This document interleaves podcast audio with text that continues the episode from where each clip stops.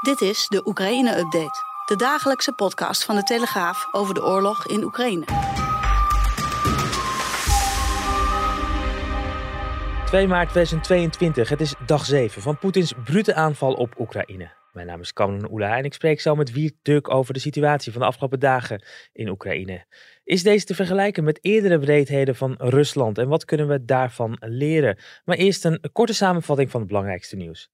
De gevechten in Oekraïne gaan in alle hevigheid door. Zo zouden de Russen de plaats Gerson in handen hebben, wat overigens weer ontkend wordt door de Oekraïners. En ook zouden Russische parachutisten zijn geland in Kharkov en daar zelfs een militaire medische kliniek hebben aangevallen.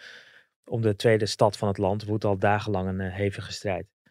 Ondertussen lijkt de kilometerslange karavaan waar we het uh, gisteren over hadden in onze aflevering uh, tot stilstand gekomen. Dat zeggen de Amerikanen. En die Amerikaanse president Joe Biden die kondigde namens het land tijdens de State of the Union ook maatregelen aan. Volgens hem komt de Russische dictator, zoals hij Poetin noemde, daardoor geïsoleerd van de wereld te staan. Rusland zou volgens Biden na de oorlog in Oekraïne zwakker zijn dan ervoor. Tonight I say to the Russian oligarchs and the corrupt leaders who built billions of dollars off this violent regime, no more. We're joining with European allies to find and seize their yachts, their luxury apartments, their private jets. We're coming for your ill-begotten gains. And tonight, I'm announcing that we will join our allies in closing off American airspace to all Russian flights. En de afgelopen dagen is al duidelijk dat steeds meer landen grote afstand nemen van Rusland. Dat werd uh, tijdens de bijeenkomst van de VN-Mensenrechtenraad nog eens duidelijk. Op het moment dat de Russische minister van Buitenlandse Zaken Lavrov aan het woord komt, verlaat een groot deel van de diplomaten de zaal. Мы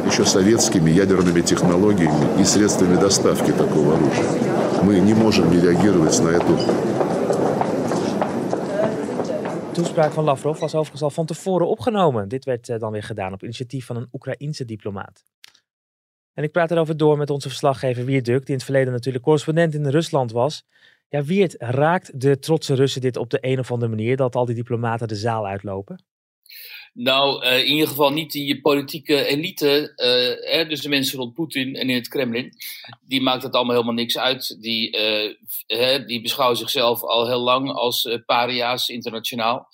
Um, en zijn er misschien daar nog wat trotser op. Dat zij kunnen zeggen, kijk, wij weerstaan al die druk. Wij weerstaan de internationale publieke opinie. En we staan voor onze zaak, namelijk, zoals zij het zien, het bevrijden van Oekraïne van nazi's. En Mhm. het uh, demilitariseren van de Oekraïne. Dus het lijkt me niet dat ze hier erg van onder de indruk zullen zijn. Nee.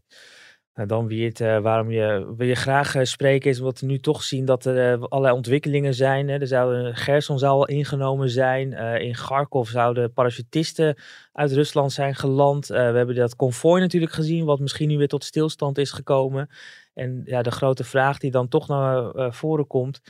Kunnen we, kunnen we iets, iets uit de recente geschiedenis iets van lessen trekken. Hebben we dit soort zaken eerder gezien? Bijvoorbeeld uh, rond Tsjetsjenië of uh, in Georgië. Nou, jij hebt daar uh, van dichtbij verslag gedaan. Dus daarom ook die vraag, die hele grote algemene vraag aan jou. Wat kunnen we nou leren van de recente Russische geschiedenis?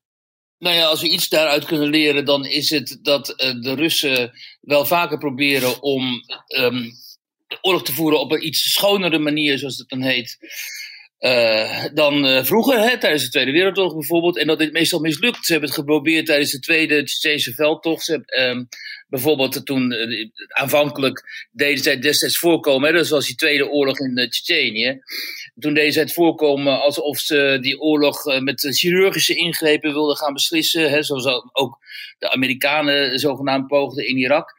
Nou, na een paar dagen of na een paar weken bombarderen, toen was al wel duidelijk dat dat helemaal geen effect sorteerde. Dus toen hebben ze besloten om maar weer de traditionele weg te bewandelen. En dat betekent dat ze dan die steden gewoon um, helemaal plat gooien. Um, en ik vrees, en het is destijds ook gebeurd, hè, de, de die beelden uit Grozny, die kennen we allemaal nog wel. De Grozny was echt gewoon van de aardbodem geveegd, zo ongeveer. Mm. Uh, ik, was er toen, ik heb het toen gezien die bombardementen daar. Dat was echt een uh, verschrikking. Je, je, wist gewoon niet wat je zag.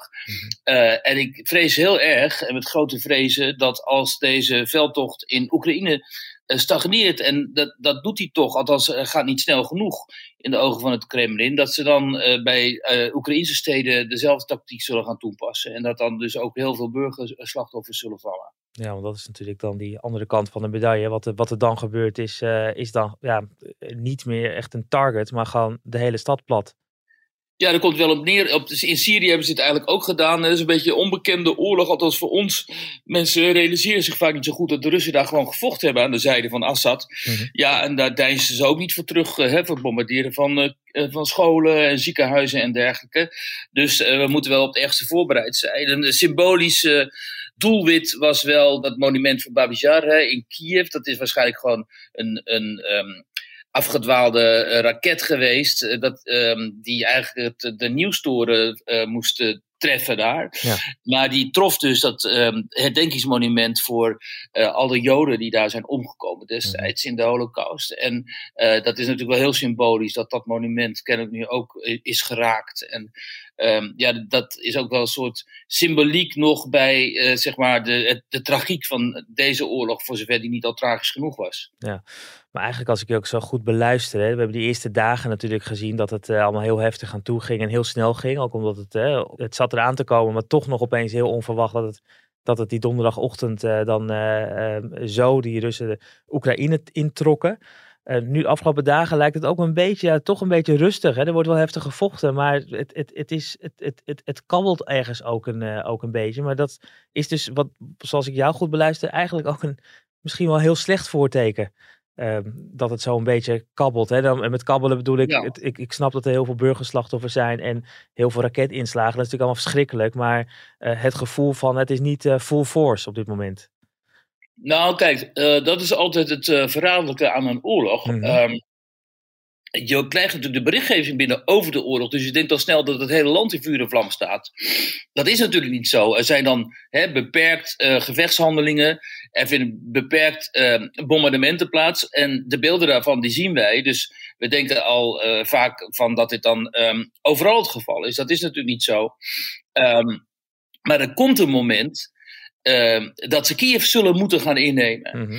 En uh, tot nog toe lijkt het erop dat de logistiek dus niet in orde was. Wat dus verbazingwekkend is, omdat de, de Russen hebben hun leger uh, gemoderniseerd de afgelopen jaren. Ze in, in Syrië is dat goed gegaan, maar ja, dat waren wel special operations, zoals het heet. En dit is een landinvasie, waarvan heel veel mensen, experts al zeiden aan het begin: van ja, er staan gewoon niet voldoende soldaten klaar, militairen klaar, om dit tot een goed einde te brengen. En uh, als je al die stukken leest van militaire deskundigen, dan ben ik ook wel verbaasd over dat de Russen er toch weer zo'n enorm zootje van maken. Dat is, hebben ze natuurlijk eerder gedaan daar in Tsjetsjenië, maar ik dacht dat ze hun lessen geleerd hadden. Maar nu doen ze gewoon weer allerlei dingen fout, die ze vroeger ook fout deden. Bijvoorbeeld dat die aanvoerlijnen niet Um, niet uh, op orde waren, waardoor bijvoorbeeld de tweede en de derde golf van militairen, die kwamen gewoon niet. Mm -hmm. en dat zijn dan die golven die moeten komen om dan de veroverde gebieden zeg maar, te bezetten en onder controle te houden. En dan uh, ervoor te zorgen dat er meer aanvoer van soldaten, munitie en zo kan komen. Maar die, wa die waren er dus niet, wat echt heel bizar is.